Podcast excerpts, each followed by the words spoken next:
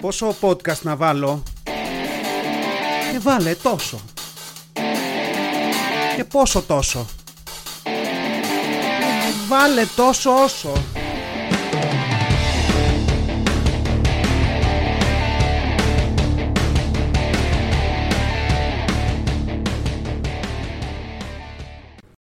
Γεια σας γήινοι. Τόσο όσο podcast, επεισόδιο 60. Σάββατο, ημέρα ψυχογράφησης στα στούντιό μας στον Ταύρο. Τετάρτη, ημέρα ακρόασης για όλους εσάς, βέβαια. Αν είστε με το χέρι στη σκανδάλη, είναι Τετάρτη μεσημέρι. Αν είστε με το πουλί στο χέρι, μην το κάνετε, νιώθω άβολα. Αν παίρνετε το χρόνο σας, ίσως να είναι απόγευμα και να γυρνάτε στο σπίτι όταν ακούτε αυτό το επεισόδιο. Αλλά ναι, μέχρι εκεί θα φτάσει η εισαγωγή, δεν μπορώ να σας καλύψω όλους. Εδώ πάντως είναι Σάββατο και είναι ημέρα δικαίωσης.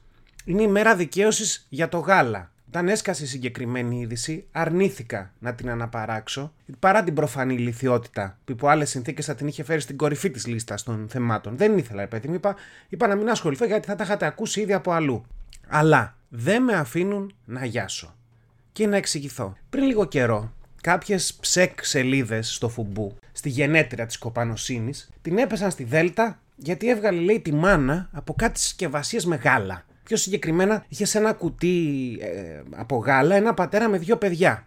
Δηλαδή, τι σκάνδαλο. Και σε μια άλλη, έναν πατέρα με ένα παιδί. Ανήκουστο. Και βγήκαν όλοι οι υπερασπιστές του τρίπτυχου πατρίς, θρησκεία, οικογένεια και είπαν: Τι έγινε, μαλάκες, πού την πάτε τη μάνα, πού την πάτε τη μάνα, πού την πάτε τη μάνα; Αυτό γιατί, γιατί σου λέει προωθείται οικογένειες χωρίς μάνα και διαφορετικά οικογενειακά πρότυπα και πάει λέγοντας. Ξέρετε, δεν θέλει και πολύ στο μυαλό κάποιων ανθρώπων. Πάει λέγοντας και κλαίγοντας και από τη μία σκεφτόμουν με όλο αυτό ότι εγώ δεν κοιτάω ποτέ τις συσκευασίες του γάλακτος σε τέτοια λεπτομέρεια. Και, και με πιάνει τρόμος γιατί σκέφτομαι ότι μπορεί να χάνω πράγματα, ρε παιδί μου. Δηλαδή δεν τσεκάρω αν όντως σε κάποιες άλλες συσκευασίες το γάλα έχει απ' έξω αγελάδα.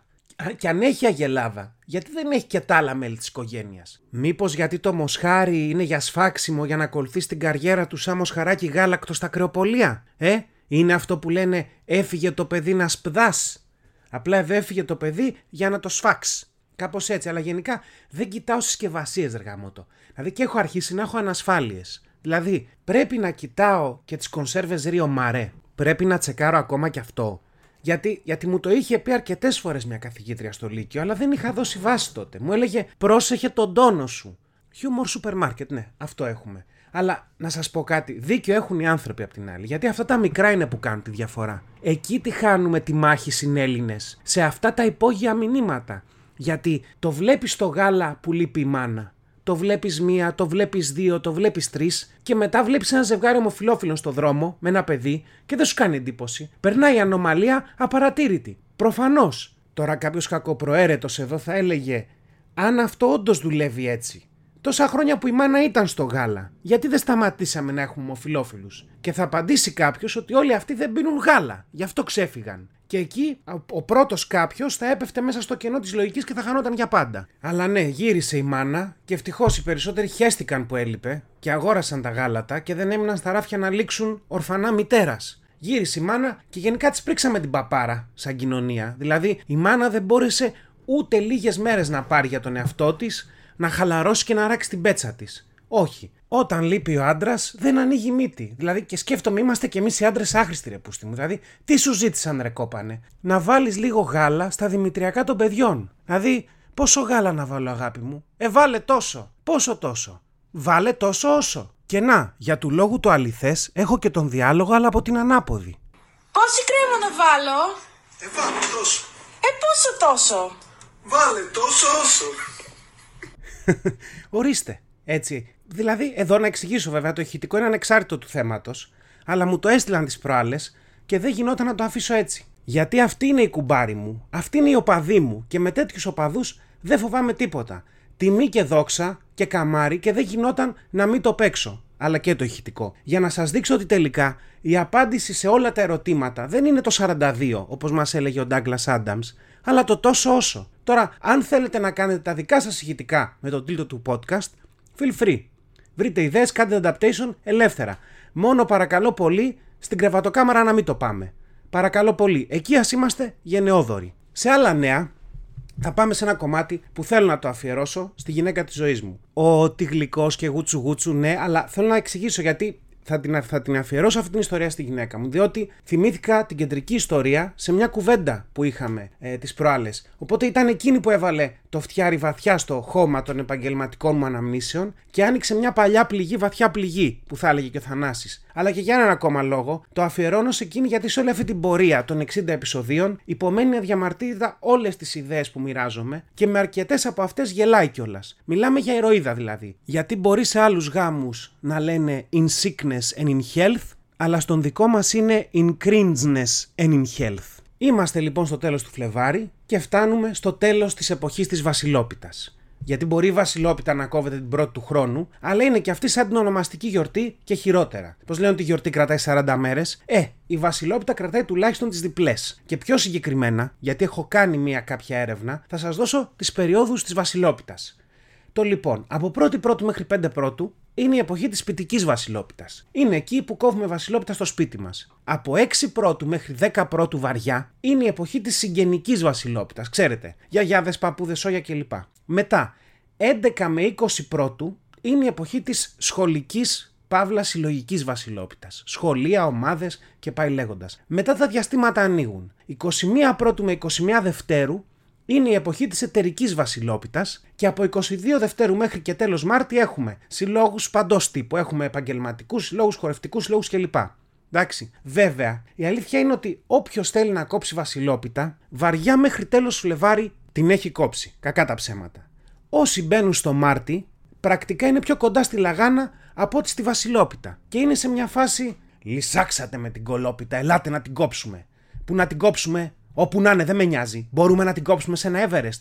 Μπορούμε να πάρουμε μια τυρόπιτα ταψιού, να γυρίσω από την άλλη, να χώσετε ένα φλουρί μέσα και μετά να την κόψω σε τέσσερα κομμάτια να δούμε ποιος κέρδισε. Ε, μπορούμε. Δηλαδή είναι κάπως έτσι. Και, και δεν ξέρω, εγώ πέρα από το σπιτιού μας, τη Βασιλόπιτα, δεν συγκινούμε ιδιαίτερα με όλες τις άλλες. Δηλαδή και του σπιτιού μας, σε αυτή την περίοδο που τα παιδιά είναι μικρά και τη στείνουμε, πάλι λίγο αδιάφορο με αφήνει. Δηλαδή έχει χαθεί ο, ο τζόγος στην ουσία. Έχει, βασικά έχει αντικατασταθεί ο τζόγος από ένα τεράστιο άγχος. Γιατί όταν έχεις δύο παιδιά και δύο μικρά και θες να τους πέσει το φλουρί και στα δύο, πρέπει να έχεις πτυχίο μαθηματικού και μεταπτυχιακό pastry chef. Γιατί πρέπει να καταφέρεις να πέσεις το φλουρί οριζόντιο ανάμεσα στα κομμάτια των παιδιών. Μιλάμε, μιλάμε ζαχαροπλαστική, γεωμετρία, φυσική στερεών υλικών και δεν ξέρω εγώ τι άλλο. Εντάξει, και, και μη μου πείτε να βάλω δύο φλουριά.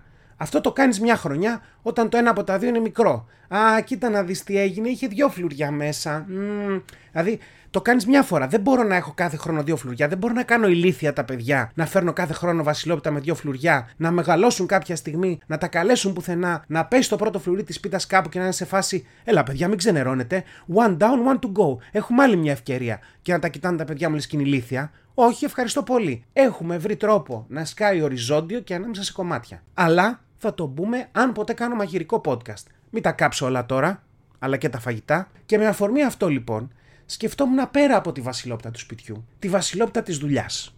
Δεν ξέρω αν, αν, αν κόβετε βασιλόπιτα στη δουλειά σας. Στην τωρινή μου δουλειά δεν κόβουμε. Σε προηγούμενες κόβαμε και εντάξει, έχω περάσει από μικρές εταιρείες που κόβαμε μια βασιλόπιτα λίγο μεγαλύτερη από του σπιτιού και έχει όλη την πλάκα και το χαβαλέ. Αλλά έχω περάσει και από εταιρεία με καμιά πενηνταριά ή 100 υπαλλήλους, που η βασιλόπιτα ήταν ένα τέρμα άβολο σκηνικό. Γιατί πρώτον, όταν είστε τόσοι πολλοί, μιλάμε συνήθως για διαφορετικούς ορόφους. Και πάντα επιλέγεται ένας όροφος για να κοπεί η πίτα, στον οποίο μπορεί και να μην έχεις πάει ποτέ. Και οι συνάδελφοι εκεί δεν χαίρονται και πολύ που θα πάτε να τα κάνετε όλα κόλος. Και έρχεται μια βασιλόπιτα που είναι τόσο μεγάλη που θα μπορούσε να έχει δικό της ταχυδρομικό κώδικα και κόβεται σε κομμάτια μεγέθους Lego και δεν θες να σου τύχει το φλουρί. Γιατί είσαι και αντικοινωνικός και το μόνο που σου λείπει είναι η προσοχή από 100 άτομα και αυτά τα μπράβο και άξιος, λες και βούτυξε για, για το σταυρό τα θεοφάνεια, ξέρω εγώ, και εσύ να σκέφτεσαι, μα βέβαια, ένα τζόκερ δεν μπορώ να πιάσω. Μου πέσε το γαμόφλουρο που είναι μια δώρα επιταγή 50 ευρώ στα public. Και, και, και χαράμισα την τύχη μου σε αυτό. Δηλαδή είναι αυτό που παρακαλάς να μην σου πέσει καλύτερα. Αλλά ναι, σκεφτόμενος αυτές τις εταιρικές βασιλόπιτες, θυμήθηκα και τη μακράν χειρότερη εταιρική βασιλόπιτα στην ιστορία των εταιρικών βασιλόπιτων που μου έτυχε στην πρώτη μου δουλειά. Θέλετε να με ακολουθήσετε σε ένα trip down the memory lane? Τέλεια. Είμαστε λοιπόν στο μακρινό 2004. Μιλάμε για, για ευημερία. Η Ολυμπιάδα είχε μόλις τελειώσει και φυσικά κανείς δεν υπολόγιζε ότι μέχρι την επόμενη Ολυμπιάδα εμείς θα μπαίναμε σε μια άνευ προηγουμένου οικονομική και κοινωνική κρίση. Εγώ τότε, φρέσκος πτυχιούχος, Είχα γίνει full time στην εταιρεία που είχα κάνει και την πρακτική μου άσκηση. Μια μικρομικρή εταιρεία πληροφορικής στην Αργυρούπολη. Και αν τώρα ακούτε ιστορίες thank you next για εργοδότες και σας σηκώνετε η πέτσα, εκεί να δείτε ομορφιές.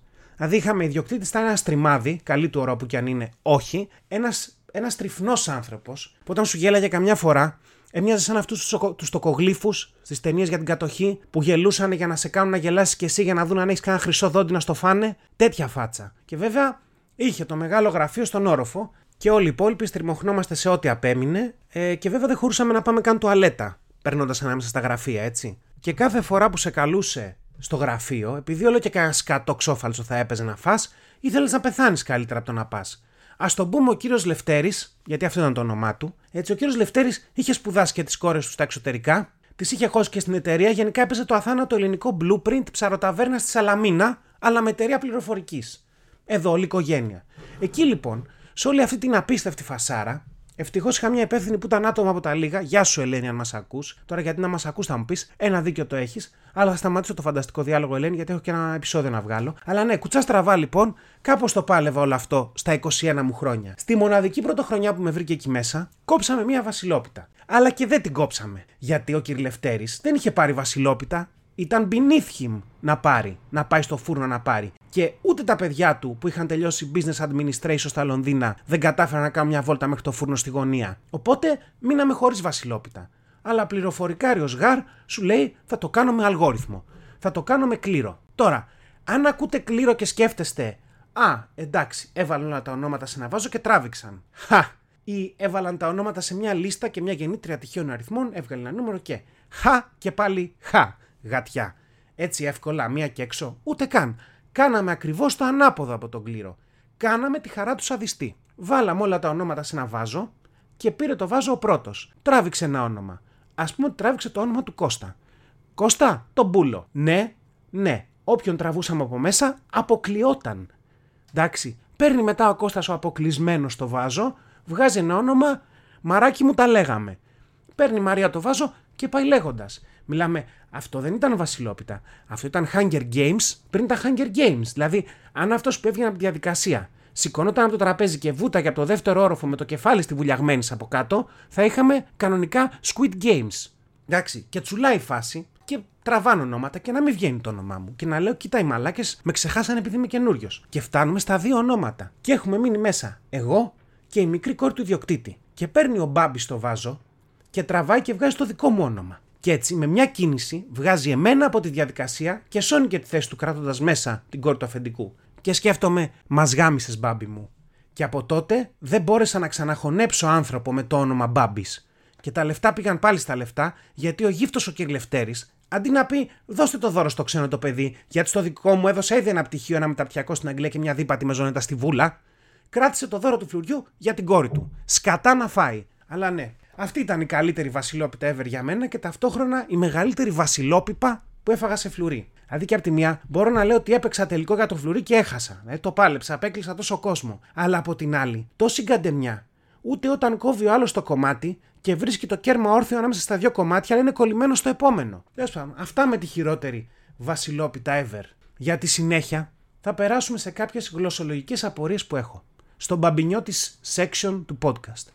Να ξεκινήσω από το γεγονός ότι όσο περνάνε τα χρόνια, υπάρχουν κάποιες λέξεις που δεν μπορώ πλέον να τις πω απευθείας. Δεν μιλάω για βρισιέ, αυτές με ένα περίεργο τρόπο όσο περνάνε τα χρόνια γλιστράνε από τη γλώσσα μου όλο και πιο εύκολα. Μιλάω για λέξεις που τις μπερδεύω με άλλες λέξεις και που αν τις πω γρήγορα καταλήγω να λέω κάτι στο ενδιάμεσο των δύο λέξεων. Για παράδειγμα, οι λέξεις βάρκος και βούλτος. Ε, ε, να το. Πάμε πάλι. Βάλτο και βούρκος.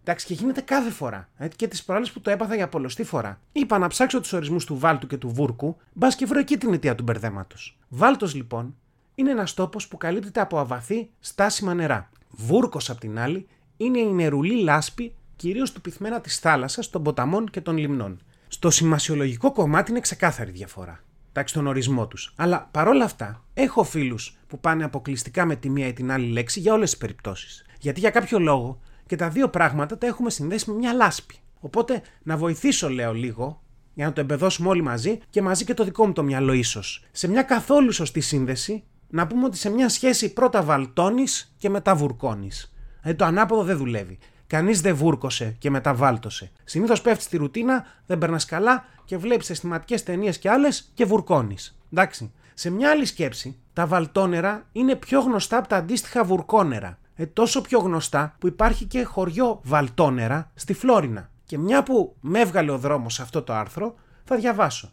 Τα βαλτόνερα πριν το 1928 λεγόταν κάτω Νεβόλιανοι. Και για κάποιο λόγο οι κάτοικοι αποφάσισαν να χέσουν το όνομα. Δηλαδή, το επόμενο χειρότερο θα ήταν να το, να το αλλάξουν από κάτω Νεβόλιανοι σε σκατότοπο ή σκατομέρι. Δεν ξέρω. Οι κάτοικοι στη μεγάλη πλειοψηφία εκεί είναι ποντιακής καταγωγής και ασχολούνται κυρίως με τη γεωργία και παλαιότερα με την κτηνοτροφία. Να μαθαίνουμε και κάτι. Το 2003 η Δήμητρα Κουτσουρίδου από τα Βαλτόνερα μπήκε στο βιβλίο των ρεκόρ Guinness, I kid you not, συγκεντρώνοντας 8.514 ξύστρες, οι οποίες βρίσκονται και εκτίθενται στο Δημοτικό Σχολείο Βαλτονέρων. Και γαμό τη φάση. Να πούμε εδώ ότι η Δήμητρα έφυγε από τη ζωή πριν από μερικά χρόνια και διαβάζοντας διαβάζοντας αυτό το πράγμα, αποφάσισα να μην επεκταθώ σε περισσότερες χαζομάρες. Εντάξει, το κάνει αυτό ο θάνατος, δηλαδή σου κόβει την όρεξη για καβλάντα. Αλλά να πω εδώ πως η συλλογή μεγάλωσε, μεγάλωσε κι άλλο και αριθμεί πλέον 12.500 ξύστρες μολυβιών, 7.200 γόμες και 1000 μολύβια με γόμα. Και παρότι αυτό το section άρχισε βλακοδό, θα σας βάλω ένα link στην περιγραφή του βίντεο στο YouTube για να διαβάσετε την ιστορία της Δήμητρας που είναι πολύ πολύ γλυκιά και συγκινητική. Τόσο συγκινητική που βούρκωσα. Και εγώ ακόμα δεν έχω βγάλει άκρη τελικά μετά από όλο αυτό αν θα πρέπει να το λέω βάλτο ή βούρκο; Βάλτο, βάλτο ή βούρκο. Δεν ξέρω, βάλτο ρε το ή βούρκο. Βάλτο αγόρι μου, βάλτο αγόρι μου. Εντάξει κύριε Βασίλη, βάλτο. Και αυτό που μόλις ακούσατε ήταν το highlight των 60 επεισοδίων μέχρι τώρα. Να κλείσουμε με μια ακόμα σκέψη για την οποία δεν είμαι καθόλου υπερήφανος, αλλά την κάνω.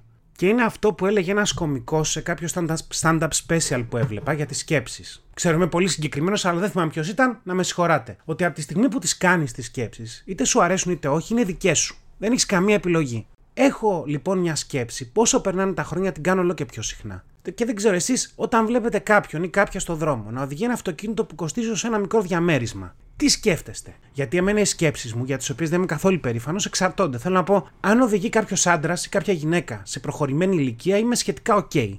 Σκέφτομαι, μάζευε λεφτά ο άνθρωπος και το πήρε. Ή εντάξει, έκανε, έκανε μια περιουσία, έχω κι εγώ καιρό μέχρι τα 70 να βγάλω λεφτά να τα πετάω σε μαλακίες. Και σκέφτομαι κιόλας, κρίμα το αμάξι. Δηλαδή, τι θα το κάνει αυτός; Λες και, λες και αν το είχα εγώ θα το έκανε κάτι παραπάνω από το να πουλάω μούρι, αλλά ναι, κάπου είμαι OK με αυτό. Εκεί που το χάνω τελείως είναι όταν βλέπω άνθρωπο στην ηλικία μου ή εμφανώς μικρότερο να οδηγάει τέτοιο αμάξι. Και είμαι σε φάση. Εντάξει, καλά, με τα λεφτά του μπαμπά, έτσι μπορώ κι εγώ. Αλλά ναι, δηλαδή παλιά δεν το πρόσεχα τόσο. Τώρα όταν το παρατηρώ αισθάνομαι λίγο άχρηστος. Τύπου, εγώ γιατί όχι γαμώ την αδικία μου γαμώ. Και απ' την άλλη, αν μέσα στο μυαλό μου κάποιος έχει την υποστήριξη από την οικογένειά του για να πάρει αυτό το αμάξι, δεν με πειράζει. Αλλά μπορεί να είναι κάποιος σε αυτή την ηλικία αυτοδημιούργητο. Προφανώς λέω και δεν μπορεί. Και ακολουθήστε με αν θέλετε στον τρόπο με τον οποίο δικαιολογώ τις προσωπικές μου αποτυχίες. Α πάρουμε ένα μέσο άνθρωπο που αρχίζει να δουλεύει με ένα πτυχίο και ένα μεταπτυχιακό. Άρα ξεκινάει στην καλύτερότερη στα 23-24. Και αν για τα πρώτα 5 χρόνια παίρνει 1000 ευρώ το μήνα μέσο όρο, λέμε τώρα, και αν πληρώνει ένα ενίκιο και άλλα έξοδα, γιατί είπαμε είναι αυτοδημιούργητο, να του μένουν πόσα, 100 ευρώ το μήνα. Να βάλω 200, θα βάλω 200. Επί 60 μήνες λοιπόν έχει μαζέψει 12.000 ευρώ μέχρι τα 28. Τώρα, μην μου πείτε τα πήρε και τα επένδυσε, γιατί θα σας πω ότι το πιθανότερο είναι να έφαγε τα μισά σε διακοπές και weekends και σε άλλα αμάξια. Εντάξει. Και άντε να πήρε μετά λοιπόν, με τα 12 χιλιάρικα, μία αύξηση και για άλλα 5 χρόνια να έχει 1,5 χιλιάρικο το μήνα. Είμαι large, το ξέρω, αλλά δεν τα βάζω από την τσέπη μου γι' αυτό. Και να του μένουν πόσα, 400 το μήνα σε αυτή τη συνθήκη; Να του μένουν. Άρα μαζεύει άλλα 24 χιλιάρικα. Άρα μέχρι τώρα έχουμε 10 χρόνια έναν άνθρωπο να κάνει οικονομίες, έναν 33χρονο μίζερο που δεν ξοδεύει τίποτα περιττό και έχει φτάσει ένα κομπόδημα στα 36 χιλιάρικα. Και να πούμε ότι μετά πήρε καλά λεφτά και μέχρι τα 40 έβγαζε 2,5 χιλιάρικα το μήνα μεσόωρο. Έχω πάει σε άλλους πλανήτες, το ξέρω. Και με γυναίκα ή και παιδιά έβαζε 100 ευρώ το μήνα στην άκρη. Γιατί έτσι πάει η φάση. Δεν μπορείς να βάλεις περισσότερα, έχεις έξοδα. 100 ευρώ λοιπόν επί 84 μήνες, από τα 33 μέχρι τα 40, άλλα 8.400. Άρα στα 40 θα μπορούσε να πάει ο Λίν και να δώσει 45.000 ευρώ για ένα αμάξι. Όλα αυτά αν γεννήσει η γυναίκα ότι τα παιδιά σε χωράφι και αν δεν κάνουν γάμο και βαφτίσεις. Οπότε δεν νομίζω τάκι. Τέτοια αμάξια σε αυτή την ηλικία μόνο με κομπίνες ή παλιά λεφτά. Και κάπως έτσι μπορώ και κοιμάμαι ήσυχος. Να πούμε εδώ ότι όλο αυτό το συλλογισμό τον κάνω από φανάρι σε φανάρι. Δηλαδή από τη στιγμή που πετυχαίνω κάποιον μέχρι τη στιγμή που κάνω μία σφίνα για να τον αφήσω πίσω να μην τον βλέπω. Με το αυτάρεσκο ύφος, με στο κολάμαξο που του πήρε ο μπαμπάς και μου σπάει τα νεύρα. Έτσι είναι η σκέψη σου. Δεν τις ελέγχεις και είναι όλες τους παιδιά σου. Εν τω μεταξύ, εδώ πετιέται στάνταρ κάποιος για να μου πει Νίκο μου, δεν έρχεται η ευτυχία όταν συγκρίνεις τον εαυτό σου με άλλους. Και θα πω ναι, ξεκάθαρα η ευτυχία έρχεται όταν συγκρίνουν οι άλλοι τον εαυτό τους με σένα. Οπότε μέχρι να γίνω ο τύπος μέσα στο κολάμαξο θα μείνω με αυτές τις σκέψεις. Αυτά και για σήμερα, τόσο όσο podcast, επεισόδιο 60. Κάναμε μια ωραία βόλτα σήμερα, είπαμε πολλά, να είστε καλά, να μοιράζεστε αυτό το podcast, να περνάτε όπως θέλετε και θα τα πούμε σε μια εβδομάδα. Φιλιά! Ήταν ένα podcast τόσο όσο μέχρι να τα ξαναπούμε, να γκρινιάζετε λιγότερο, να γελάτε περισσότερο και να περνάτε όμορφα. Κάπου εδώ είχα βάλει ένα πάρτε φροντίδα εκ του αγγλικού take care και οι φίλοι μου μου είπαν ότι ήταν πολύ cringe και το έβγαλα. Ή μήπως όχι. Φιλιά πολλά!